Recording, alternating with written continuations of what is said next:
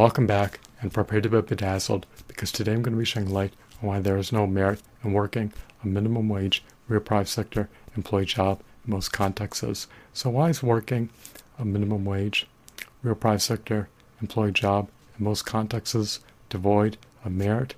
Without further ado, without further delay, without further procrastination, allow me to demystify that answer to that inquiry right here, right now.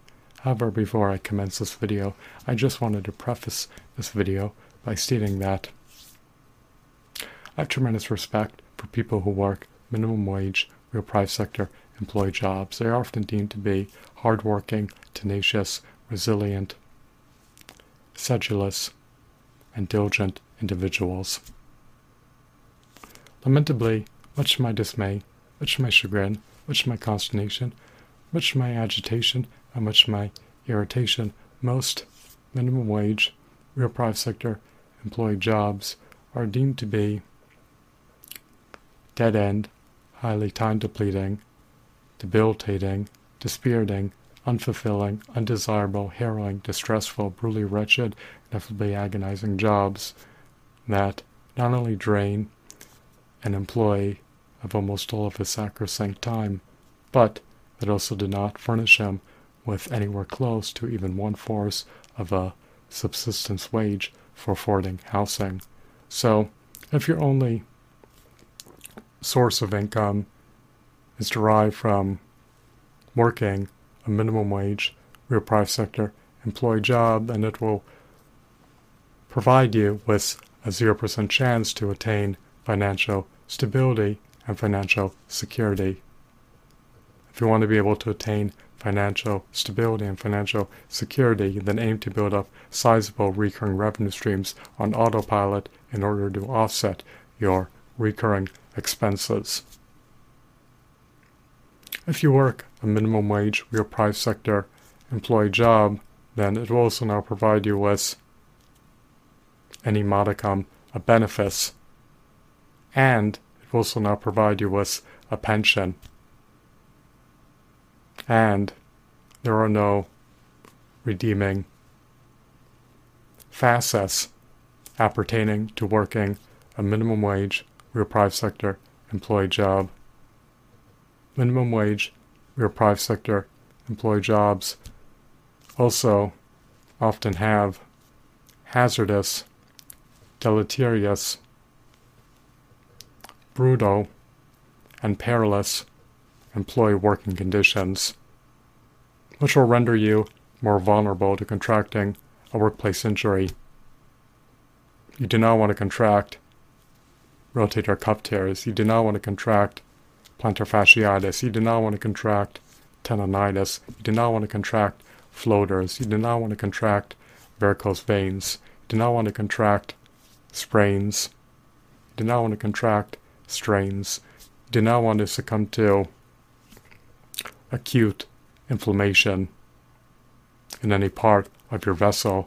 So just be wary, remain leery, be vigilant, and do everything in your purview to wean yourself off working a minimum wage, real private sector employee job.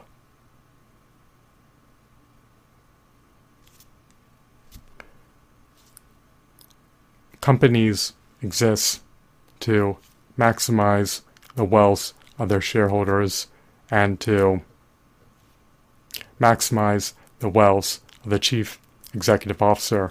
There are a copious amount of chief executive officers who earn over eighty thousand dollars per hour, which is tantamount to earning over one hundred sixty-five million dollars per year.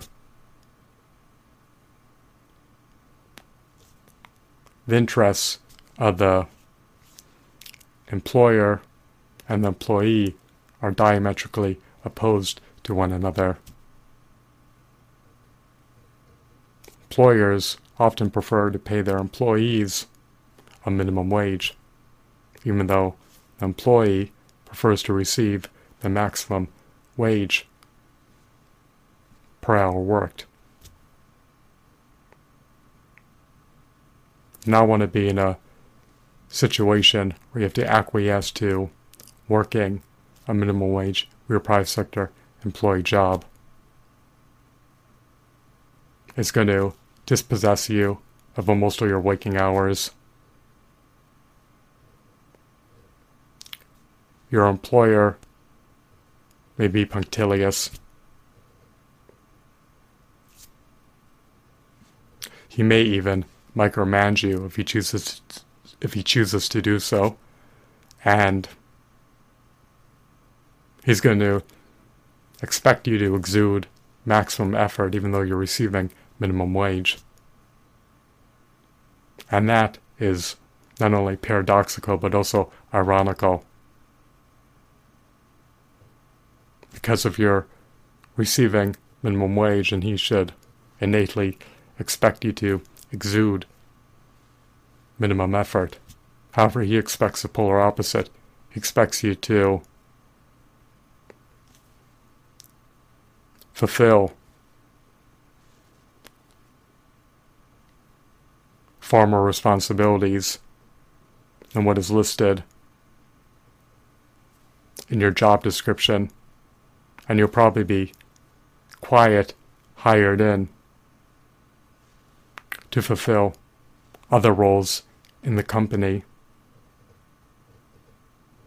at the behest of your employer.